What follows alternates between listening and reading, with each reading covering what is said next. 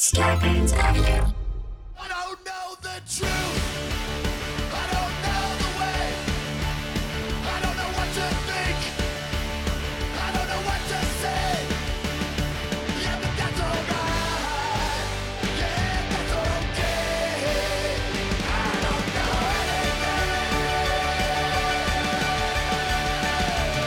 Hello and welcome to Factually. I'm Adam Conover. Thank you so much for joining me once again as we continue our series on how we can address our greatest challenges and how you, yes, you, can pitch in and help out. This is the Fuck Hopelessness series. We are giving you actionable ways that you can help solve our greatest problems. And this week, we're going to talk about one of the biggest problems in America housing. Now, we've covered it time and time again on this show. The housing crisis is very bad all across America. In recent years, nearly half of American renters are cost burdened, meaning they spend more than 30% of their income on rent. And this is worst for low income renters, but more and more middle income renters are getting squeezed as well. And this is not just a problem in the largest metro areas like the Bay Area, LA, or New York. It is quickly spreading to previously affordable cities like Austin, even smaller cities like Spokane, the jewel of Eastern Washington, a place where I spent a very wonderful weekend just a couple months ago. Well, they are facing a crisis too. And this crisis is exacerbating everything from climate change to inequality to homelessness. So, if we want to solve any of our other problems, we have to solve the housing crisis as well. So, what the fuck do we do about it? I mean, this is not a problem that you can just snap your fingers and fix. One of the things that we must have to solve the housing crisis is more housing because we have more people and housing is c- continually falling into disrepair. And so we need to build more. And that takes time and money. And when we build the housing, we have to make sure that enough of it is affordable that people can actually live in it. And that's kind of a difficult thing to do when, you know, we have a housing system controlled by capitalism, as is every other facet of our economy. Because the system is so big and it takes so long to fix, housing is one of those problems that feels like it's happening to us rather than something in our control. It has been so bad for so long in America that it's hard to know what better even looks like. Well, we do have some good news here because better is finally starting to come into view in California. And that's meaningful because California is the state that, you know, invented single family zoning and has, by all accounts, the most screwed, jacked up, and fucked housing market in the nation. Two major pieces of legislation that were passed by the legislatures could help dramatically expand housing in the state, and they add to pro housing bills already passed in the past couple of years. The result is the potential for millions of new units that could not have been built before if they are signed by the governor. And this seat change didn't come from nowhere. A coalition of activists have been pushing for these changes at the state and city level, and they're the ones who helped get legislators, unions, tenant and industry groups on board. As opposed to the NIMBYs, you've heard of them, the Not in My Backyard coalition of homeowners that have stifled housing progress for decades, these activists go by YIMBY, Yes in My Backyard. And they are proof that a motivated coalition, a movement of experts and activists, actually can change one of the most difficult policy problems in America just by pushing like hell for it. So, how did California Yimbys do it? And what can they teach you about how to get involved to improve the housing crisis in your community? Well, to answer today, we have the perfect guest. Brian Hanlon is the president and CEO of the pro housing group California YIMBY, and he has been in the middle of efforts to improve conditions in California and hopefully the rest of the country. Please welcome Brian Hanlon. Brian, thank you so much for coming on the show. Thanks for having me. So you run this organization, uh, California YIMBY. Uh, I'd love to start by talking about how bad is housing in California and nationally. This seems to me to be one of our biggest crises, one of the biggest things that we are not providing our fellow citizens that is like a, a desperate need that we have. It's as bad as not being able to have food or air to breathe or water to drink. Um, how bad is the housing crisis in this country? Well, it's bad. Um, and so, like, this used to be a problem that was mostly associated with, you know, expensive cities on like in, in like in like on the coast, like San Francisco, Los Angeles, Boston, New York. But the problem has really gone national, and it's especially accelerated in the past few years with the pandemic and remote work and everything else. Along with the fact that what's often gets missed is the median millennial is like 30 years old. um, right? Like we're not kids anymore. This is peak household formation age. and you have the largest demographic cohort saying, "I'm sick of spending a lot of money to live in a shitbox with like three housemates that I don't like," and they're like, uh, "Like, wait a minute! Like, it costs four thousand dollars a month for uh, like a two bedroom, like or like a, a family size apartment in some places. Like, this is insane." Uh, so yeah, no, it is de- definitely like no longer just a, a problem of like Santa Monica in San Francisco. And this is something that we've seen change over our lifetimes. I mean, right. you have something you see people talk about on social media all the time is my parents were able to afford a home with their, you know, if not minimum wage job, with their working class jobs. I will never be able to afford a home. You see people start to get doomery about it. Uh, but also, I've literally seen it change in my lifetime. Yeah. I remember, you know, when I first moved to Brooklyn in 2005, I got one bedroom in a two bedroom place for $700 a month. That now, uh, look, obviously that's inflation. Hamburgers yeah, used to cost a nickel, whatever. But still, the the degree to which you know in that same neighbor or even another you know up and coming neighborhood at that time w- would be an immense difference. Then when I moved to California, people were saying, "Oh, it's so much cheaper to live in Los Angeles than it is in New York." People actually said this, Brian. Yeah, yeah. And nobody's saying that anymore. Like now it is, you know, the, the epicenter of the housing crisis and people know it's completely unaffordable here. And and now when I travel to other cities as, as a comic, I go to Nashville, I go to Austin, I even go to smaller cities than that, and you hear the same, "Oh, no one can afford to live here anymore." Um, and so what what is driving the fact like this rapid housing crisis in like the last 20 years? Yeah. It feels like things have gotten out of control. So a few things, and, and look, I don't want to take anything away from our boomer parents. I'm sure they did work very, very hard. Um, you know, not taking that away at all. Um, but like, if you look at okay, what were the median wages, the median uh, household incomes at that time compared to what housing prices were, and what you find out today, like they might be two, three, even four x that level of multiple. Meaning that like if a house costs like three times uh, uh, average wages in say 1980 now especially in some of these high cost areas it might be 7 9 12 times as much it is completely unaffordable to most like you know people unless if you're like a dual income in the bay area like a tech family or if you have family money which turns out is a lot more common than i had realized but like what's Well, I I said like what, what's actually driving it though. Look, Yeah. it, it, it's just not some of the stuff like like that that that that, that think gets blamed. Like it's not you know foreign investors. There's this real like yellow uh, yellow peril vibe that you have, especially in some like West Coast cities, like talking about like Chinese investors like coming and buying everything up. Like that's nonsense. That is not what's happening right now.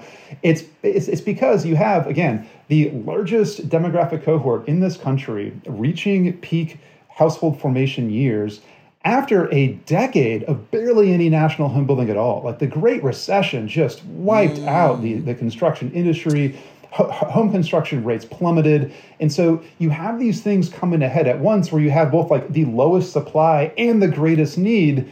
And there's just like nowhere for people to live. And so now now people are spreading out, right? Like people from the coast are moving to Nashville. They're they're they're moving to Texas. And now like what's happening in Nashville, like what's happening in Texas, Right. you're seeing the same things that, that you're seeing on the coast.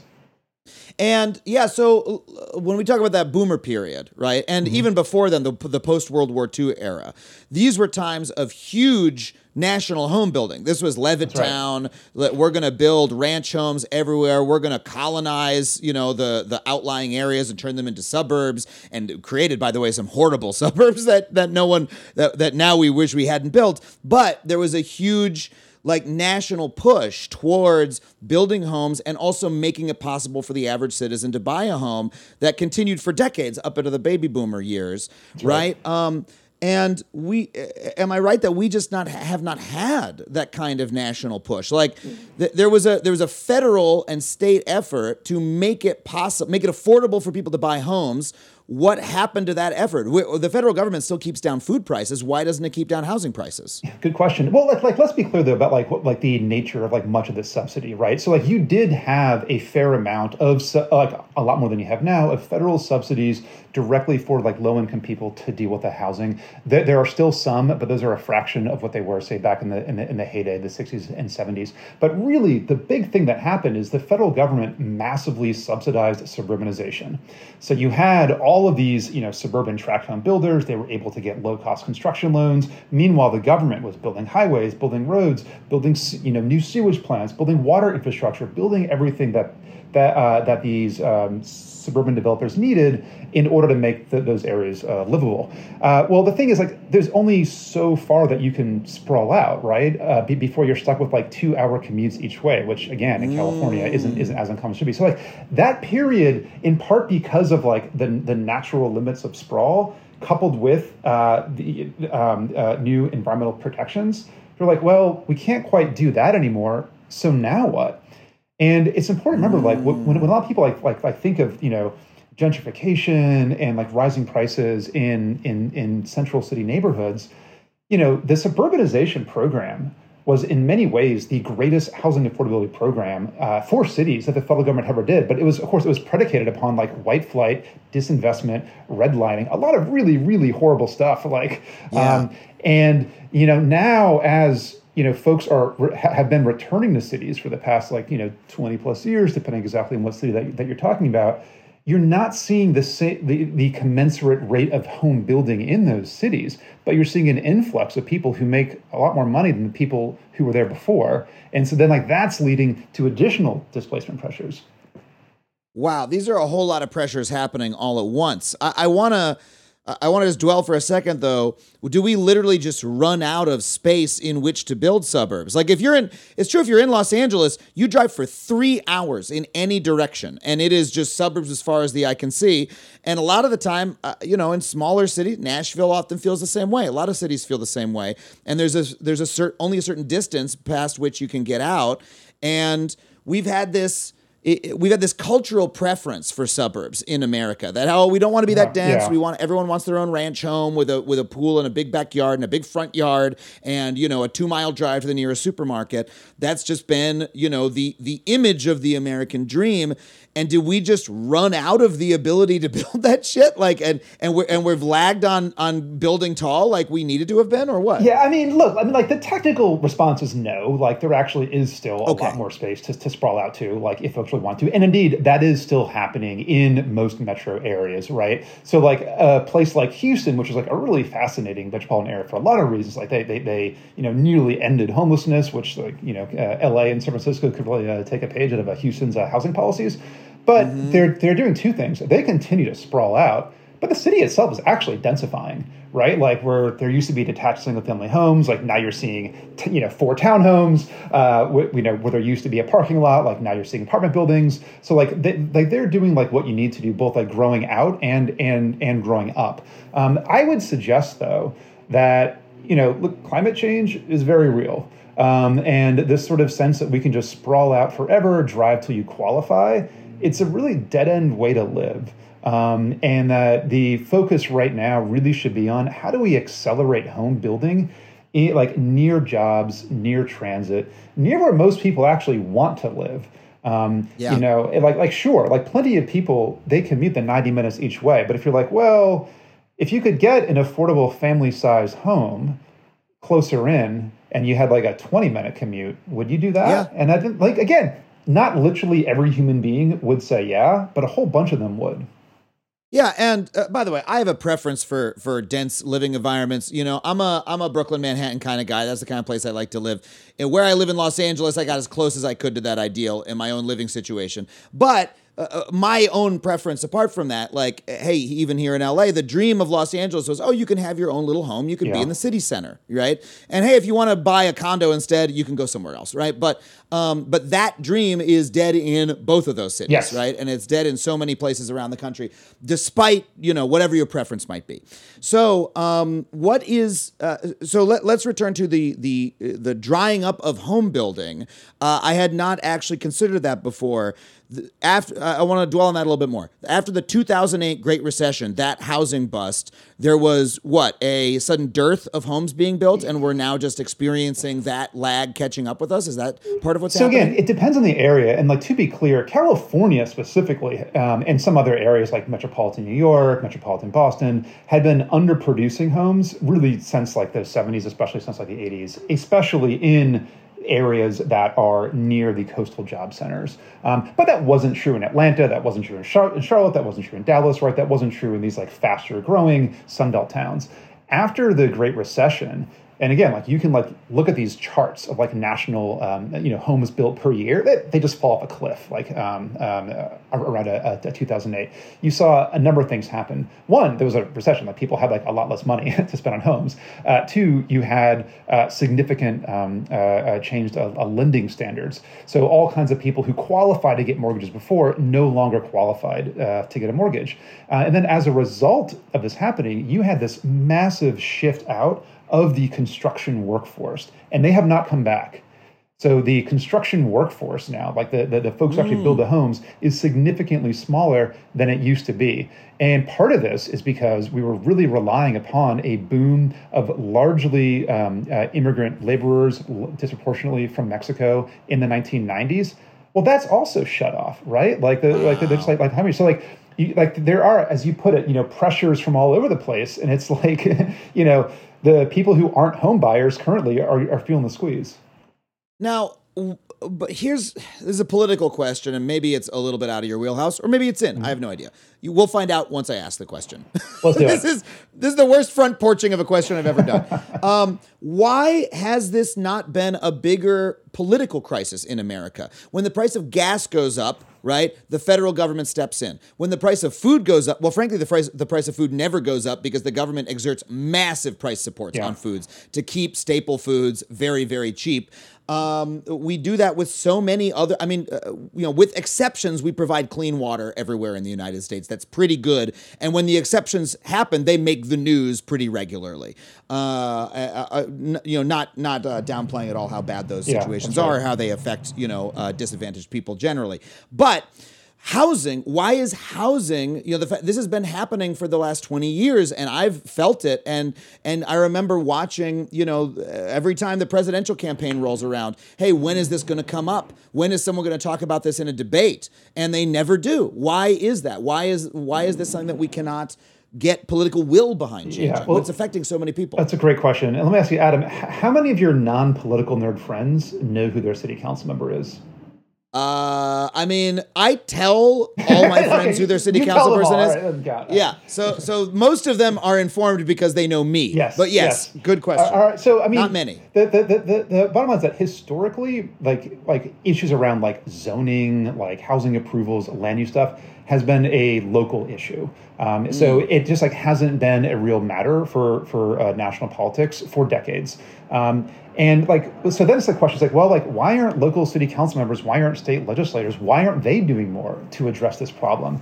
Well, think about who votes and who talks to them and who's organized and who's not, right? Like, we, we do know from like looking at the literature, homeowners vote at much higher rates than non than non homeowners, and they're doing great in this uh, housing shortage right? Like, you know, if, mm. if, if, like your, you know, the boomer parents who bought the home, especially if you bought in a place like New York or coastal California, back in the 80s, they're all millionaires now, right? Like, mm-hmm. and again, like they may, like, you know, my dad worked his way up the postal service. My mom went back to school to become a teacher, and like they were able to buy a home in the 80s, and then they, they got divorced and they had to sell. But, you know, like they, they still made tons of money, like, off this house that, that they bought. Um, and that wasn't through their, their, like, any special effort. It's because, like, there weren't enough homes relative to, to people uh, who needed them. And now it's like, you know, their children and like our friends uh, who are getting screwed because like there just aren't enough there. But again, like politicians like respond to like who is making demands, who can get them voted out of office, and and uh, who's not. And like homeowners associations, local city council members, like they vote, they make their feelings heard, and renters, especially younger renters, largely have it. Now that is changing, and the YIMBY movement has, I think, really played a large role in in helping bring that change about.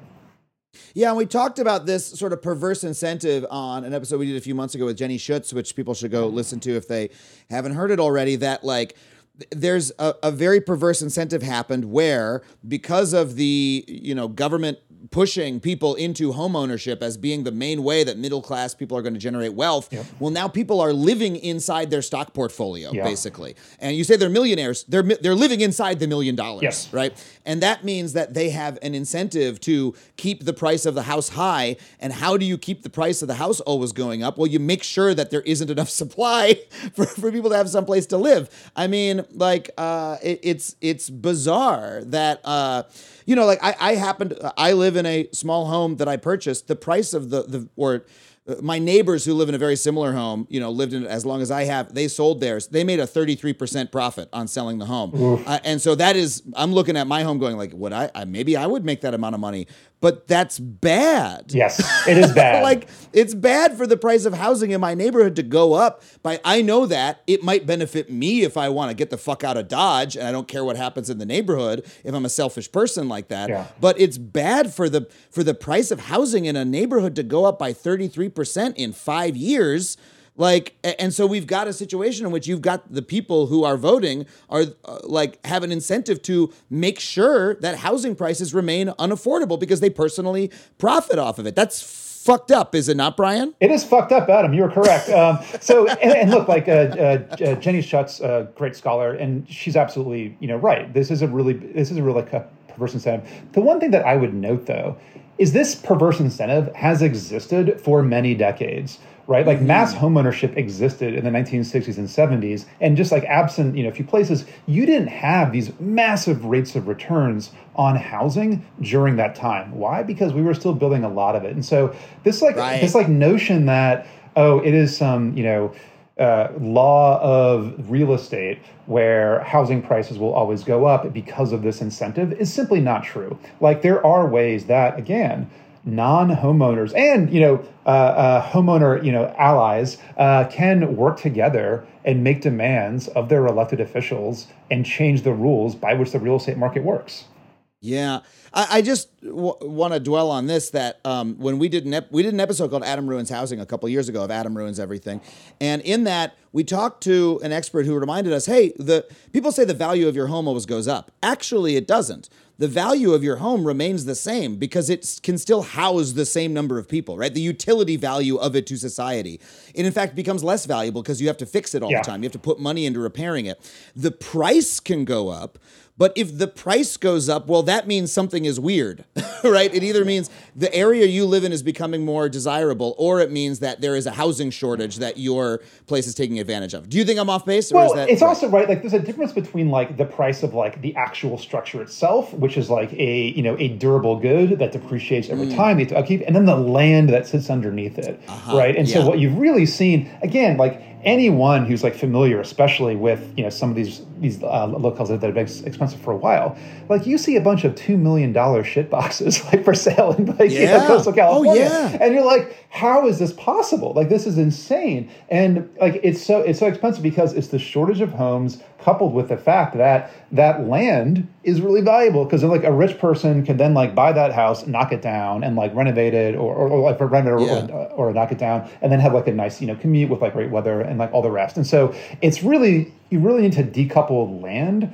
from the structure itself. And part of our uh-huh. tax policy, this is especially true in California with Prop 13, but also other places have, have similarly bad tax policies. New York City is a is an anti-renter mess for like a whole bunch of reasons. Like they they assess taxes in this mm. really like bizarre way that also has the effect of artificially increasing the price of of houses because land is not being taxed properly. Ah, okay, and, and that's goes to your point that it is very specific to the individual area and how they are doing the taxes and what they're incentivizing. But I, I want to return to your earlier point that it is we don't need to blame individual homeowners that much because there is a way to structure housing so that homeowners can you know continue to have an investment in their home and we can still have enough places for people to live. Yes. Um, and so before we move on to how we do that though, I just want to know like how what are the effects of housing being so unaffordable on individuals and on our society? Like how bad is the fact that it is this bad?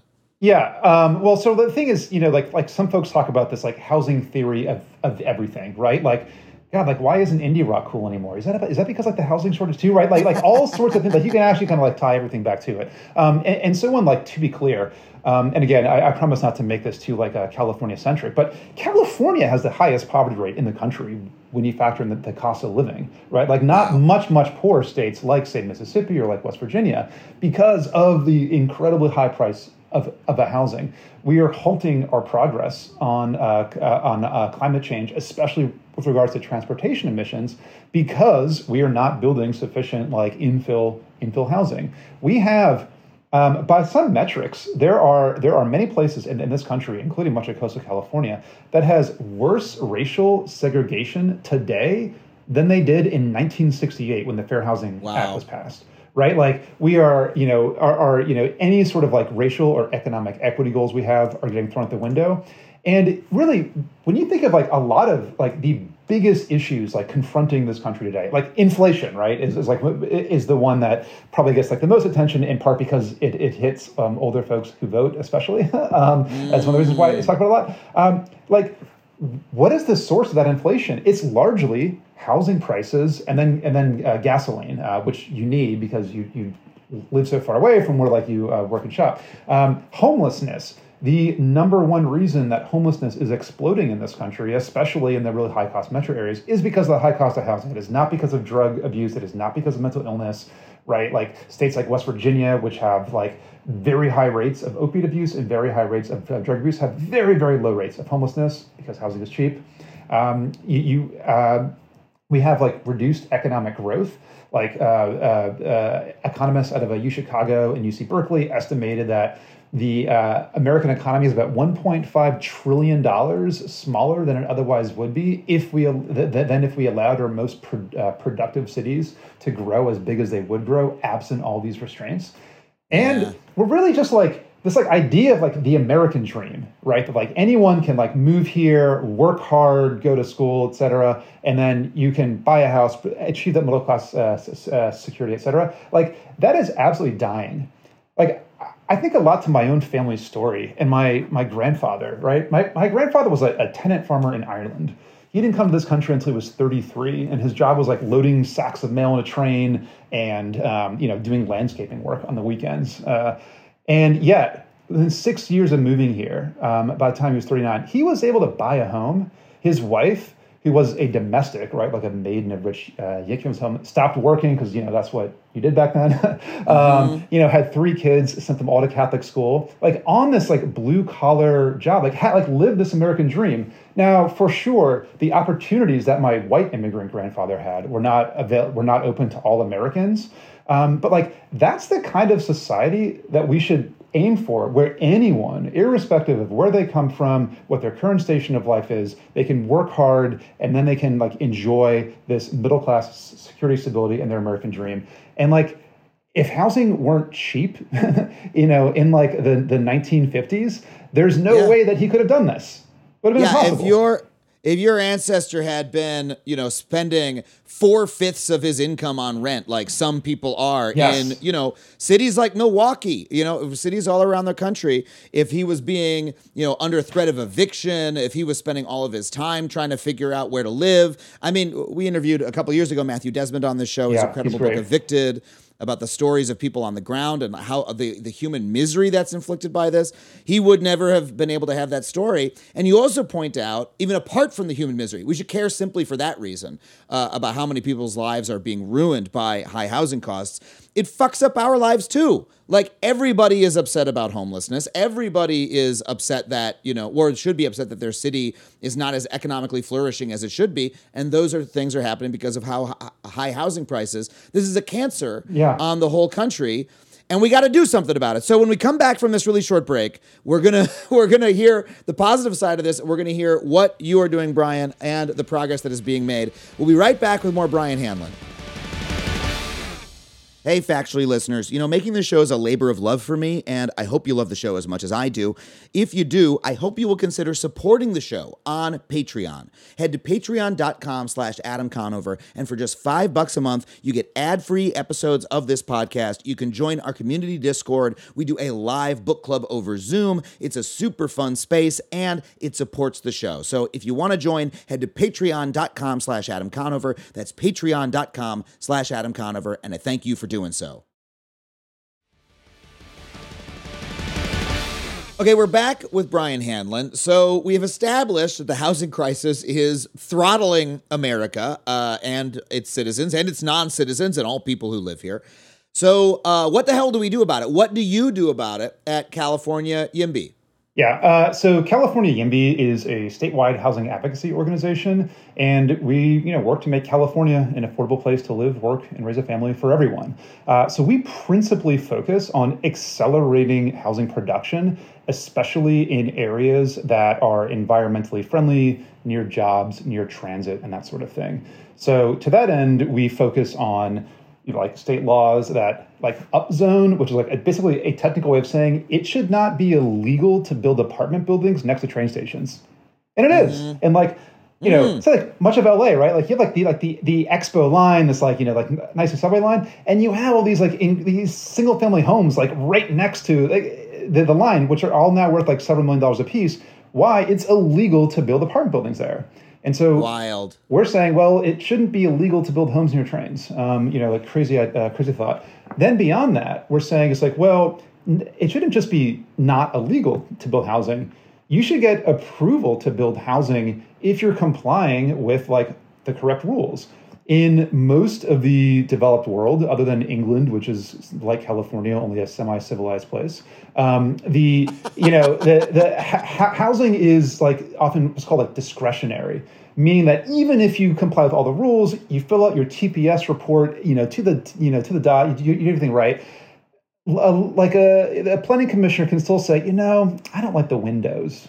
Uh, that, that trim I don't care for.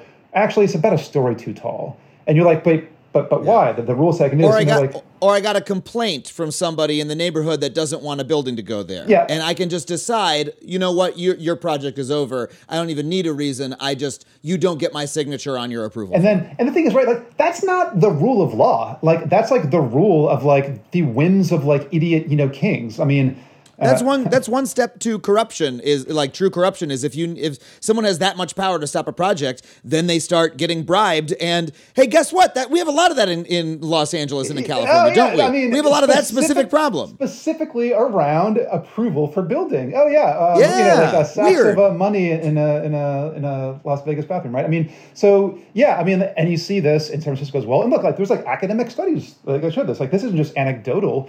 Places that have these that that give local elected officials this type of power, you incentivize corruption. Where instead, if it just goes to you know some like career civil servant who's like looking at forms, then like no, um, uh, and much quicker. So, so we focus on like you know streamlining, as what it's sometimes called, housing production. Um, uh, then the last thing is like expensive fees and, uh, and and and requirements that make housing economically infeasible to build.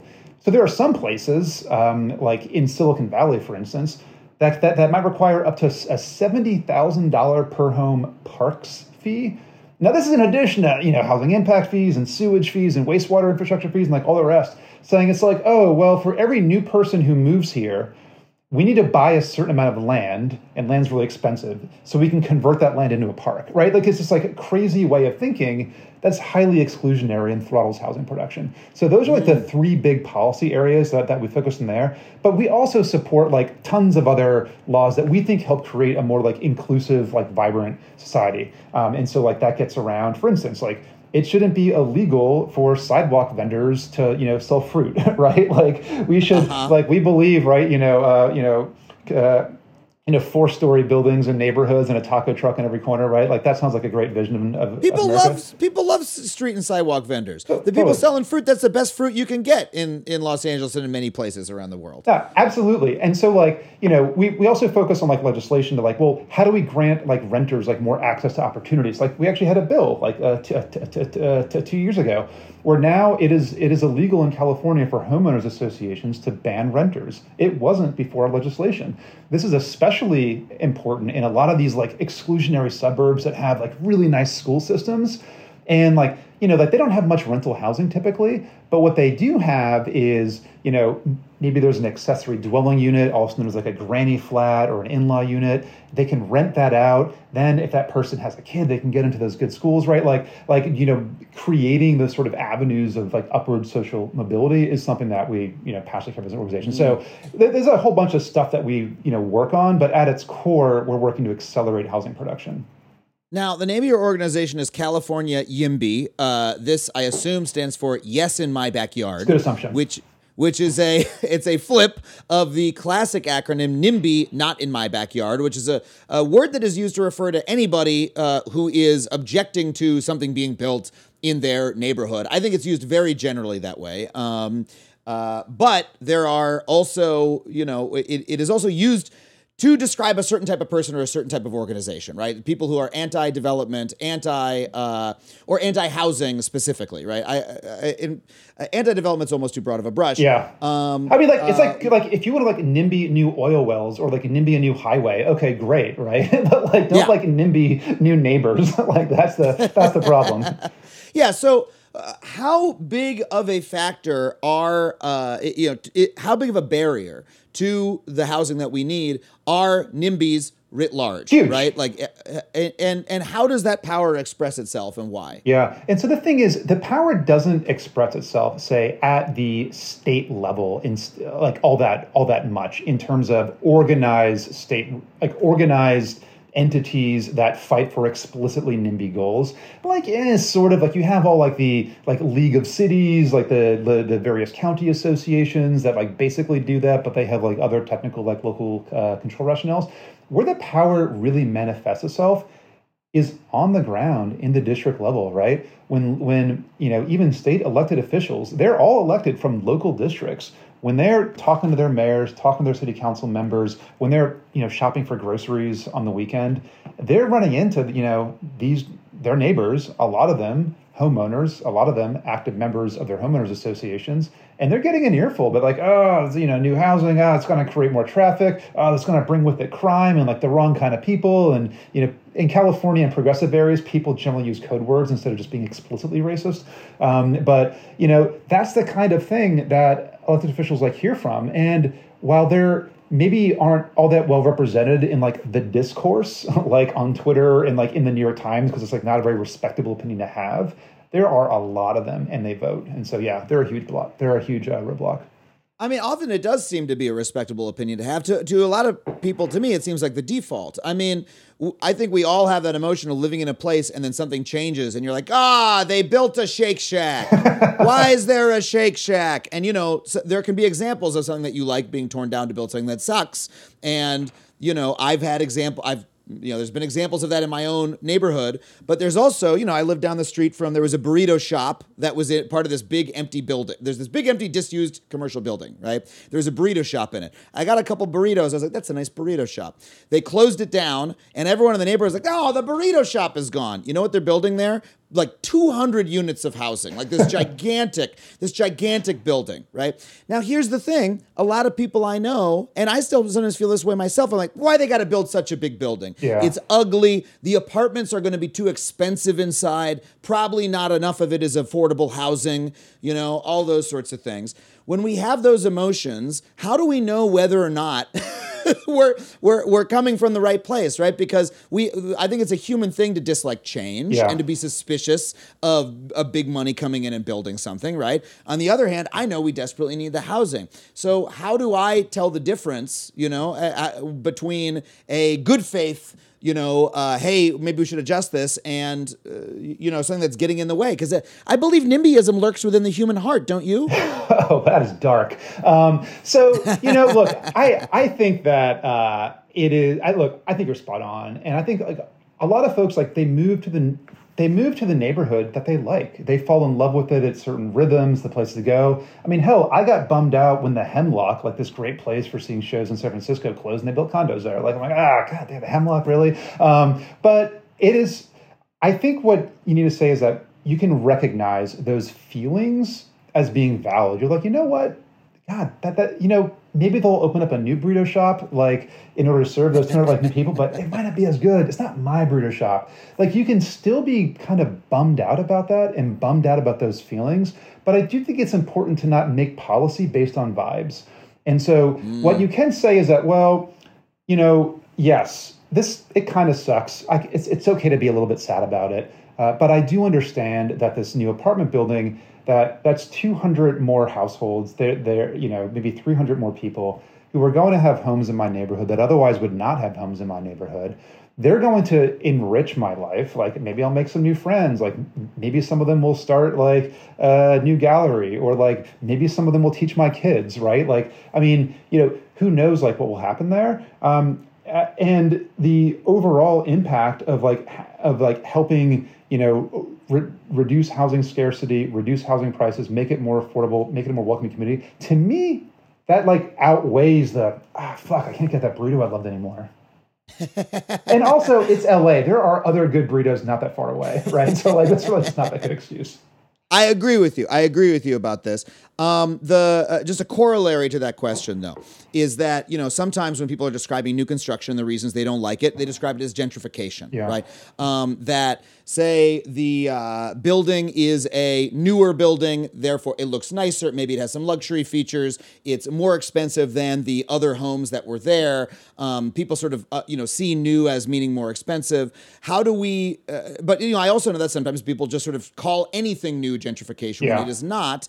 And gentrification itself is kind of a slippery, you know, idea to get a handle on what exactly is it, what fuels it, etc. Now we're two white guys talking here. Mm-hmm. Um, I want to acknowledge that, but I, I want to know that, you know, I want to know how you think about that in your work. Like what, you know, what constitutes gentrification when advocating for new housing, and what does not. Yeah. So you know, I like we typically focus on anti-displacement measures and renter protections rather than just like gentrification overall. Because, like, as you alluded to, what exactly is gentrification? Like, different people have like different ways of talking about it. You know, some of it really is, you know, vibes like the community is like shifting in ways that like maybe I don't like. Is this really a matter of policy that like there aren't as many you know people who like going to your dive bar and then like indie shows afterwards uh, like uh, you know i don't know but what you can guard against is well do the, if folks want to build a building somewhere, do renters currently live there? Right. So like the mm-hmm. kind of mm-hmm. legislation that like we sponsor, we say, well, then that's an ineligible site. Like you can't kick people out. And we also say that if a renter had lived there in the past, for instance, like for like um, most of our bills, if a renter has been there for the past several years, you can't use that site because we don't want to incent you know landlords to kick out renters, hold the property vacant, and then redevelop it.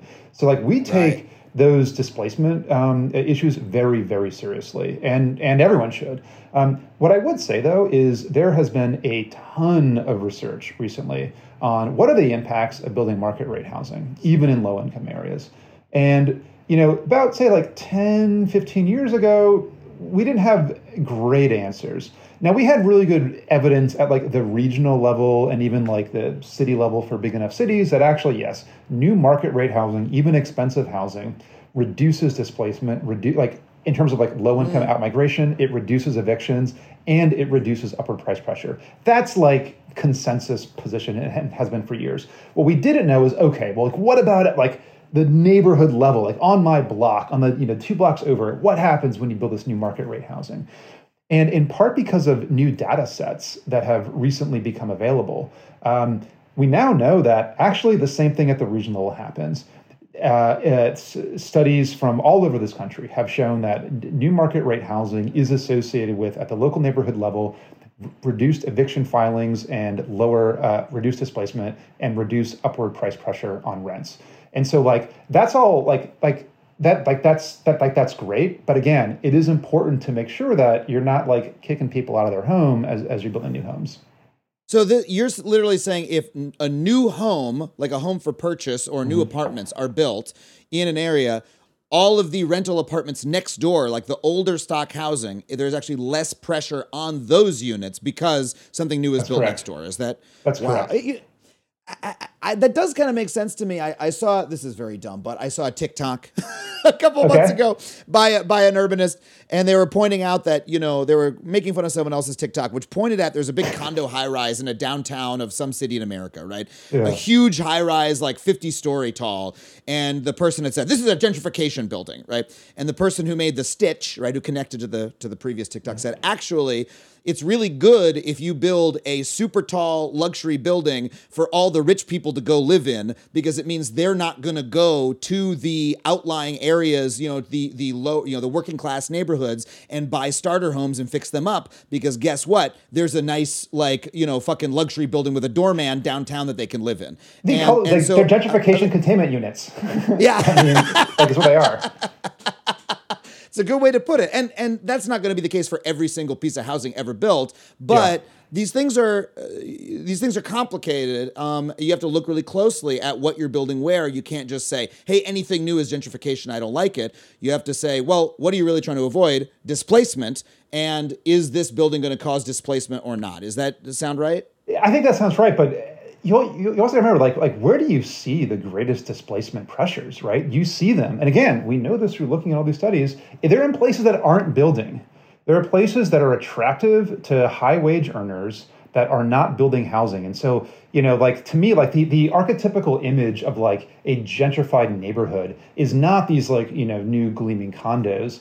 Is these gorgeous old Victorians, right? I mean, like the image of like the painted ladies in San Francisco, or these like gorgeous like row homes and in like Columbia Heights and like Washington like DC or something. Like that's what gentrification looks like. like these Right. like nice old historic homes that you know were all fixed up on the inside, um, and but like no more people get to live there than, than lived there before. In fact, typically you see fewer people live in those units because like upper income households generally don't have as many you know kids or, or like um, um, uh, uh, you know grandparents like living with them, et cetera.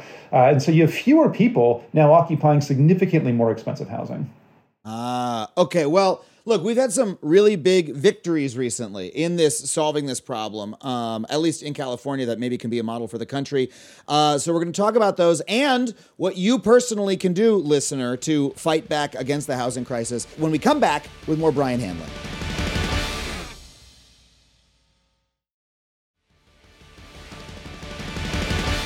Okay, we're back with Brian Hanlon. Um, so you were talking about, hey, the, these are the policies that you advocate for in order to fix the housing crisis. Um, we have actually had, surprise, surprise, some pretty big legislative movement here in California, the epicenter of the housing crisis, if I may be so bold, a place where you know, uh, wealthy homeowners have been able to stop development for decades, a place in which, you know, we have environmental protection laws that have been abused by people who want to stop development for decades. Um, it's really been, you know, intractable in this state. And yet we just saw some really big bills come out that are going to, I think, could make a difference. Can you tell me about them? Yeah, um, no, the, the, the, the, past like five years, you, you've really seen a, a sea change in California policymaking around housing production. And in fact, this, uh, last year was the highest production housing year since the Great Recession uh, in California, uh, in part due to this state legislation that we're passing. Wow. So, like just this year, some of the the biggest victories. I won't get into all of them because there's just been so much winning like, happening recently. It would like take too long. Um, I would say. what I like to hear. Yeah. So, like two of the bills that I'm most excited about. Um, one bill, AB 2011 by Buffy Wicks. Um, sorry, I'm going to use like some like jargony numbers here. Um, uh, this is a bill that legalizes um, 100% uh, affordable housing for low-income households in commercial districts and mixed income housing along commercial corridors, provided that you meet certain labor standards and, and have certain aff- uh, aff- affordability requirements. This is a big bill. Um, estimates um, uh, suggest that this bill could create 1.6 to 2.4 million new homes, including hundreds of thousands of deed restricted uh, uh, uh, homes affordable to, uh, to low income people. And that would not have happened without, I mean, both, I you know, humbly suggest, like, you know, California YIMBY and like YIMBY allies, uh, uh, uh, across the state, like working diligently, but really especially the carpenters union. They really stepped up and organized the hell out of you know trying to get this bill passed. And so the sort of like you know uh, nascent uh, alliance between labor and YIMBYs is going to be really important going forward. And in fact, we actually had another bill, well, not as big an impact, um, um, SB 886 with State Senator Scott Wiener. This is a bill that we partnered with the State Construction and Building Trades Council on uh, that streamlines dorm building on campuses for UC, for the University of California um, and, and other uh, public education systems in, in California, uh, in part because like students are massively rent burdened, they they live in overcrowded housing, uh, and many California students experience homelessness in a given year. It's, it's a real shame. Yeah, I mean, there was recently was it was it UC Berkeley literally had to cut enrollment because they were prevented from building a dorm. So um, yes, a judge, uh, this this misanthropic judge, um, uh, you know, ruling on, on, behalf of this guy. I think he's like a hedge fund guy who spends half of his time in like Bali or something. I don't even know. He like like lives part time in in in Berkeley. You know, sued uh, the the school for growing too then the legislature, the state legislature, went into action. Um, uh, uh, state Senator uh, Nancy Skinner, who represents Berkeley uh, and is like the budget chair, negotiated a deal real quickly, passed what's called emergency legislation, and basically undid the judge's order. So UC Berkeley did not actually need to cut enrollment there, but that was a real threat. Um, uh, and and then I would also add uh, one other bill from this year. Uh, this bill by uh, Senator uh, Laura Friedman from the the Burbank Glendale area in, in Los Angeles. It would end mandatory parking mandates for um, homes and businesses that are near major transit stops for most projects. and this is like a why is that a big deal? Well, so for, for, for, a few, for a few reasons. One, uh, building like parking spots and parking garages is really expensive. Like you're talking anywhere between you know thirty and eighty thousand dollars per unit in cost, which significantly increases rent and the, the, the price to, to buy a home. Um, uh. Also, it makes building a lot of the smaller think like all those more historic like fourplexes you know like these like they basically kind of look like big single family homes but they actually have four units. Like they never have parking because you can't really fit parking in that kind of built what's called building envelope like the actual the space of the building. And so this bill is going to make it possible to build much more naturally affordable homes that don't have all these expensive park requirements. And and i think like you as well like you and i are kind of weirdos like we don't we don't own cars um, yeah. And so, like, I, I don't need a parking space. Like, why do I need to pay for a parking space? Um, it's like th- like this is going to be like uh, uh, really helpful in accelerating more like climate friendly uh, home building. And then in the past few years, I won't get into everything. I will say some of the biggest successes have been around accessory dwelling unit legalization bills. So an ADU, think like a backyard cottage, or like you're converting your garage to allow yeah. an in-law or someone to live in uh, you know, there was legislation on the books, uh, actually all the way since 1982, uh, way back when I was born. And just like, you know, me at that age, I was totally useless, and so was this law for decades. Um, then we started passing, you know, significant amendments the past few years, and ADUs have skyrocketed. They're now 15% of all homes built in California are now ADUs. 25% in Los Angeles are now ADUs, and that's because of the state legislation. And we've also passed a number of other bills that, as I mentioned, right, like the anti-renter bans, and like under HOAs, um, and you know, significantly uh, curtailing the ability of local governments to deny zoning approval housing. That's been a real big one, where oftentimes these, you know, especially like exclusionary cities, uh, use their power to deny housing that they say that they will allow underneath the rules. And, and California YIMBY has sponsored some very significant bills uh, to, to, to make that a lot harder and more expensive uh, for cities to engage in yeah, there's all these cases where you've got these little cities that are like very wealthy, and you know, let's be honest, are have right wing governments uh, mm-hmm. uh, that are made up of uh, you know people who are you know wealthy, uh, affluent people who don't want any new housing built, and the state is saying you have to build housing, and they do everything they can to get out of it. They they like come up with these weird procedural rules. They say, "Oh, we looked and we couldn't find anywhere," uh, and then you got to take them to court. You got to do all this. Yeah. Like it's it's a battle, and uh, it's it's it's one that that maybe will be a little bit easier to fight. So so are these new bills? Are these now passed? Have they been signed, or are they? Great close? question. So um, the the bills I mentioned for this year, they have all passed. Um, so it's just actually been a really great year in the legislature, and now we got to exert pressure on Governor Gavin Newsom to sign them all. Um, and you know, based on our political intel, we think he's likely to sign them all. Although the one that we are a bit more concerned about is the um, parking bill. Um, uh, there, there's, of course, opposition, like people like free, cheap, abundant parking. Um, and we, we are, are continuing to direct pressure to the governor to not veto it. But this makes all this bill does is it makes it legal to build homes without parking. You can still One build the still- parking. yeah. You could build the parking if you want, but it was previously required to build parking, whereas now you could build a transit accessible home next to the subway, next to bus lines that doesn't have parking for folks who want a place that is $80,000 cheaper than a place with parking and, uh, you know, where they can park on the street or they can get a fucking Vespa Yeah. or a bike or whatever. They don't need to pay for parking they might not use. Um, Got it. Okay. Well, uh, uh, perhaps these bills will be signed by the time this episode comes out. Episode comes out. Perhaps they will not. But uh, I think these are some shocking wins that could really actually help make the housing crisis better in California. Uh, Is that not true? Uh, that is definitely true. And and look, you know, I, I'm focused on California because like we focus on state legislation here. But I talk with my pro housing allies in other parts of the country, and like you're seeing a lot of winning throughout throughout the country. I mean, like Gainesville, Florida. Right? I mean, like like all kinds of places that like you like wouldn't necessarily expect if you get all of your housing news like from Twitter or something. Um, like you, you're really seeing uh, like YIMBY pro housing organizations emerge all over the country, working with their either local city council or their state government, and passing ordinances and laws to accelerate home building and you know try to build more inclusive and, and affordable uh, communities. So you know, I like I'm I am very optimistic um, about uh, where uh, where we're headed. Uh, it is just a lot of work. Yeah. Uh, well, let's talk about what we as people can do to help, right? I mean, like housing is something that we are really feel subject to as people that uh, I don't get to control the housing prices in my area. You know, people tell you, ah, move somewhere cheaper. That's bullshit when people tell you to do that. You know, you shouldn't be forced to move in order to have someplace to live. Um, but, uh, you know, it often feels like an ocean liner in terms of how difficult it is going to be to turn. What are the things that, you know, we as people can do to actually, you know, help turn the, the ocean liner and help solve the housing crisis? Yeah, so I mean, I think it depends like what your interests are. Like you were talking about uh, TikTok. I'm not personally on TikTok, but apparently lots of other people You are. You got to get on TikTok. so- it's really fun. you know- it's addictive and it's fun, and they're spying on me, and I and I can't get uh, get off of it. So I recommend it to everyone. Join me in my misery on TikTok.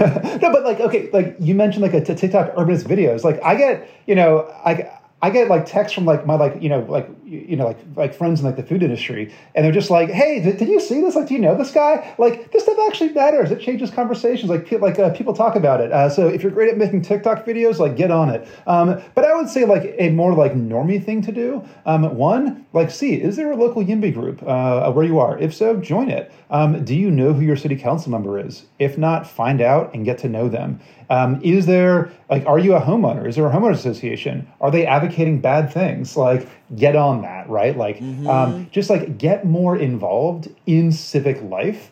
Um, and you know, if you want to, you know, engage in combat on Twitter or whatever, like, yeah, that's like kind of helpful. I think that should mostly be viewed as like entertainment and like blowing steam, et cetera. That's like not really how the, the, the, the real work works. But like, you know, there's there's power in organization. Um, as, as an old like union said, like there's power in union. And like one of the things that, that I like, you know, think about a lot, like like why is this, you know, movement emerging now? Now, while like if you actually like look at the membership of these groups and, and like of, of our group, right? Like the median activist with California YIMBY is a middle-aged woman that has adult children. Um, Yeah. uh, um, it's more like you like league of like w- women voters kind of like demographic.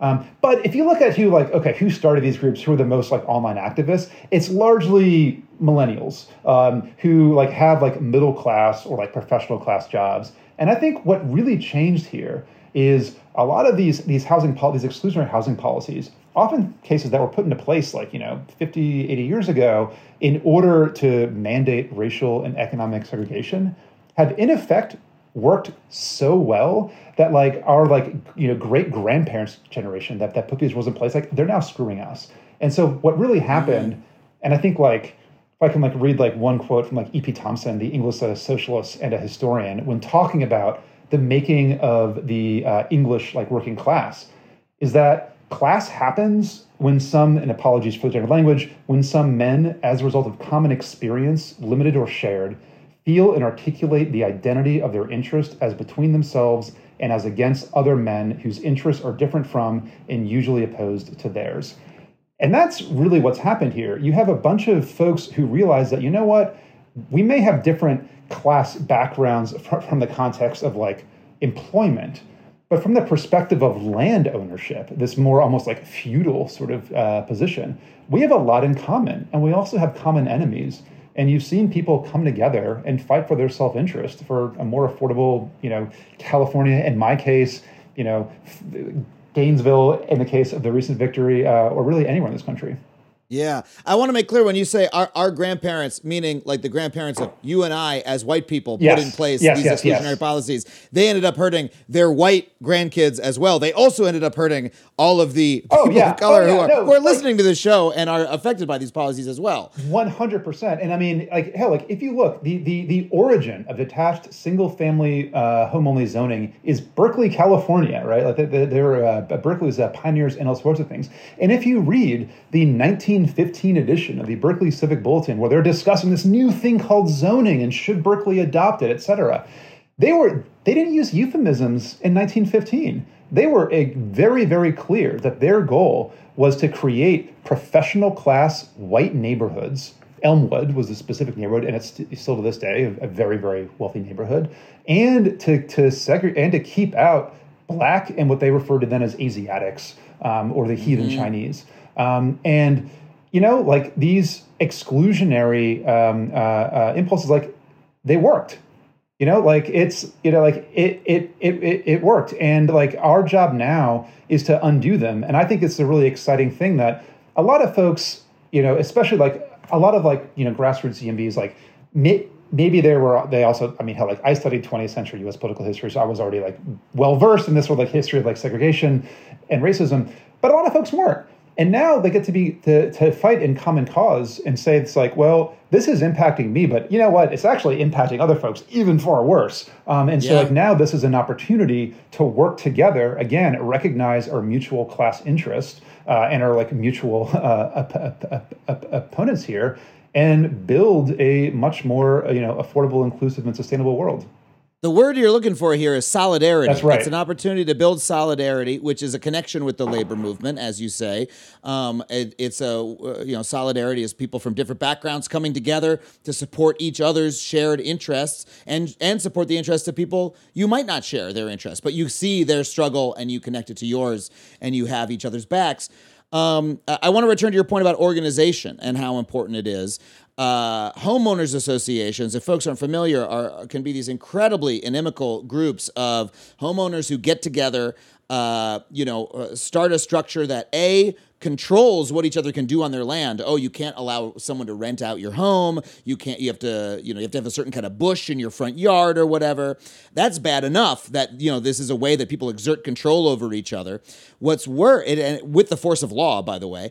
Um, but what's even worse is that sometimes these homeowners, homeowners associations become very politically powerful, and so the head of the homeowners association reaches out to that city council person and says, mm, "They're ch- thinking about building a new apartment building. I don't like it, and you know how many votes I control because I have a newsletter and you don't, right? And I can say say to everybody, vote this person out of office, and they end up." Like that, that, that, that is the arch NIMBY, right? That sort of Yeah, person. no, like the Sherman Oaks Homeowners Association is like the Oh, yeah. archetypical example of this. Uh, this is a, a, uh well-to-do neighborhood in in uh, Los Angeles, and for decades they have just been you know running housing policy, and like, like to this day, you know the votes in that part of Los Angeles are really really hard for us to get, even if the individual representatives are not NIMBYs personally, even if like they completely agree with the racial, the economic, and the climate justice arguments, and they're like, yeah, but here's the thing, Brian, I'm gonna get voted out if I vote for your bill.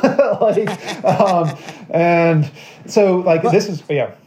Well, oh, what I was going to say is uh, there have been so many stories coming out about people. I've read a couple anecdotes like this of people being re- realizing that they hate their homeowners association, that it's making their life worse and making their city worse, and then they take it over. Yeah, they or, right. they org- they counter organize. They start knocking on neighbors' doors, being like, "Hey, do do you like the fact that you're getting yelled at for not taking your trash cans out at the exact right minute of day, and you can't control, you know, what you you, you know leaving a leaving your truck parked in your yard? Tell you what, vote for me for the next person to run the homeowners association. And then once they get into power, they dismantle the homeowners association, they take it apart, stuff like that. That can be really, really powerful.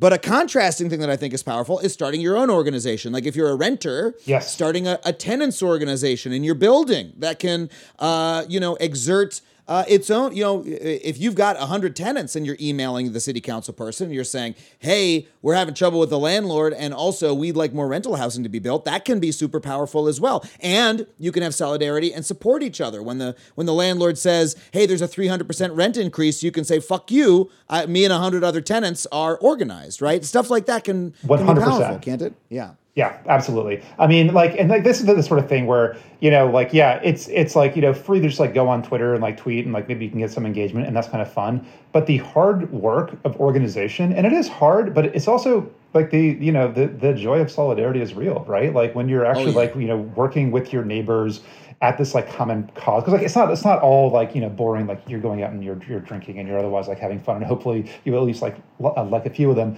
um and then like when you actually like taste victory and you're, you're like oh wait my landlord all of a sudden like they're they're you know fixing our broken appliances fast now whereas like before like they were not um, or they were threatening to you know evict one of my neighbors for like no good reason and now they've backed off that's a great feeling Yeah.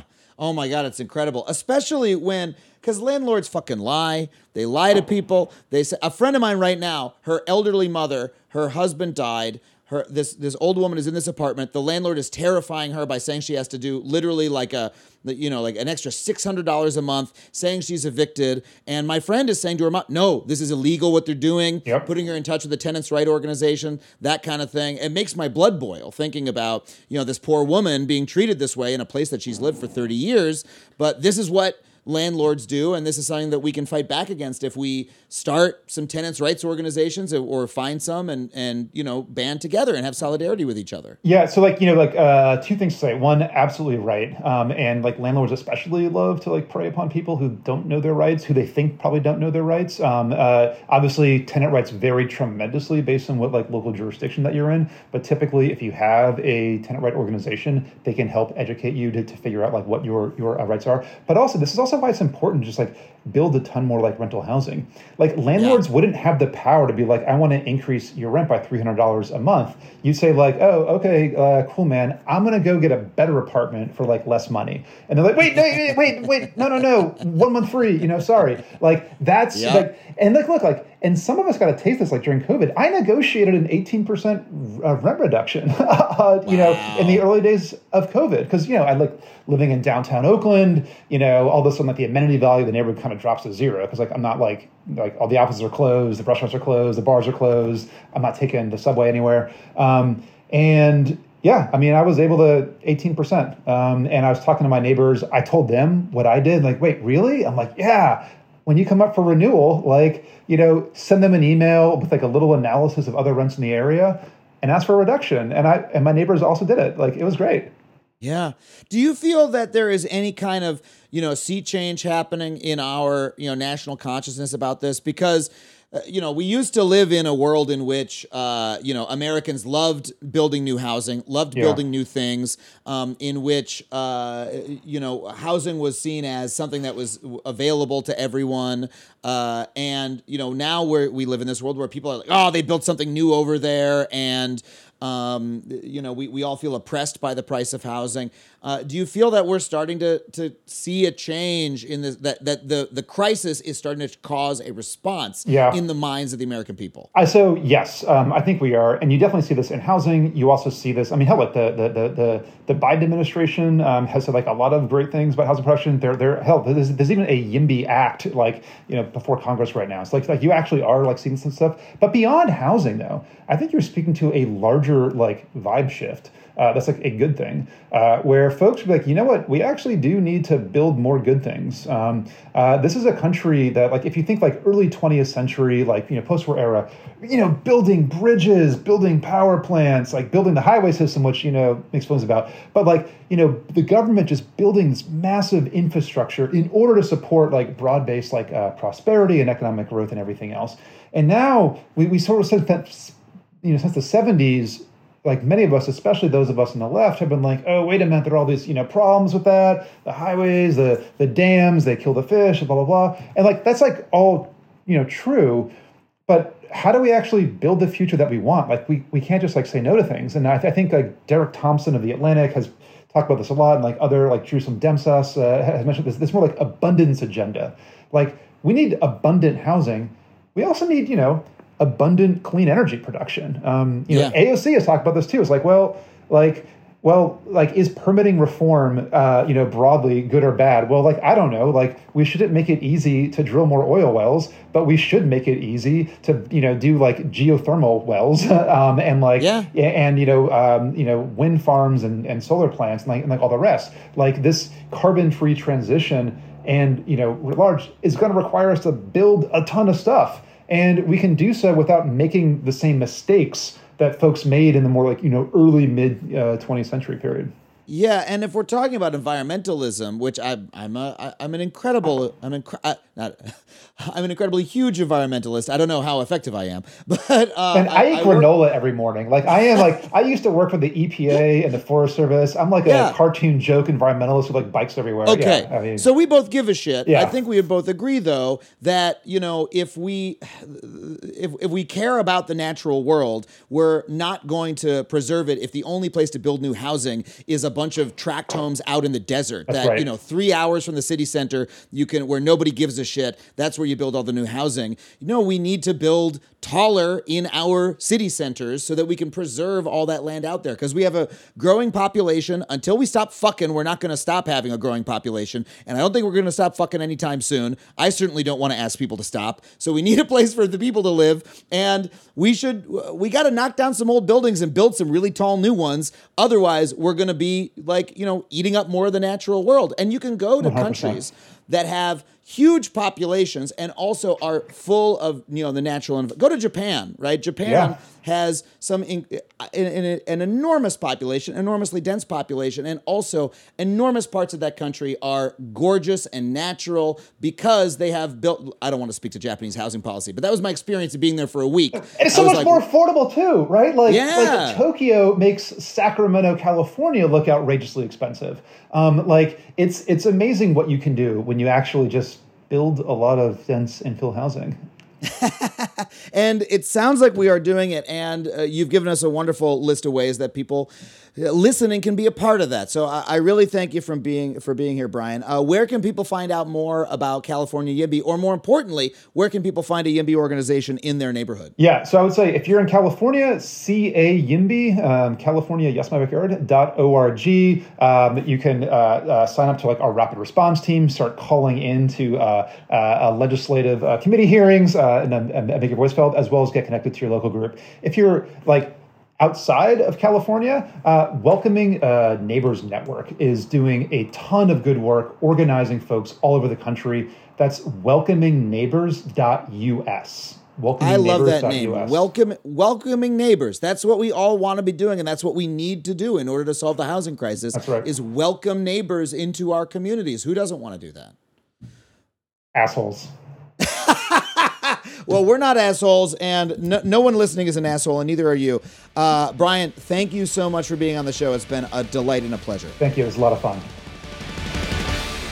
Well, thank you once again to Brian Hanlon for coming on the show. I hope you loved that conversation as much as I did. By the way, if you live in Portland, come see me live. I'm going to be at the Helium in two weeks. I hope to see you there. And I want to thank everybody who supported this show at the $15 a month level. That's Whiskey Nerd 88, Susan E. Fisher, Spencer Campbell, Sam Ogden, Samantha Schultz, Ryan Shelby, Robin Madison, Richard Watkins, Rachel Nieto, Paul Schmidt, Paul Mauk, Nuyagik Ipaluk, Nikki Batelli, Nicholas Morris, Mrs. King Coke, Mom Named Gwen, Miles Gillingsrud, Mark Long, Lisa Matulis, Lacey Tiganoff, Kelly Lucas, Kelly Casey, Julia Russell, Jim Shelton, Hillary Wolkin, Ethan Jennings, Eben Lowe, Dude with Games, Drill Bill, David Conover, David Condry, Courtney Henderson, Chris Staley, Chase Thompson Bow, Charles Anderson, Camus and Lego, Beth Brevik, Aurelio Jimenez, Antonio LB, Ann Slagle, Alan Liska, Allison Liperato, Alexi Batalov, and Adrian.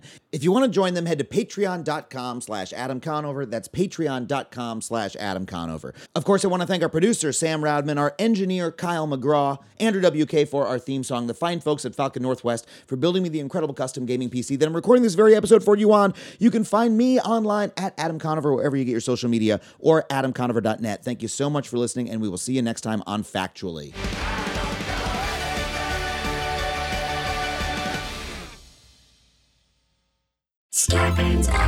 A, a podcast network.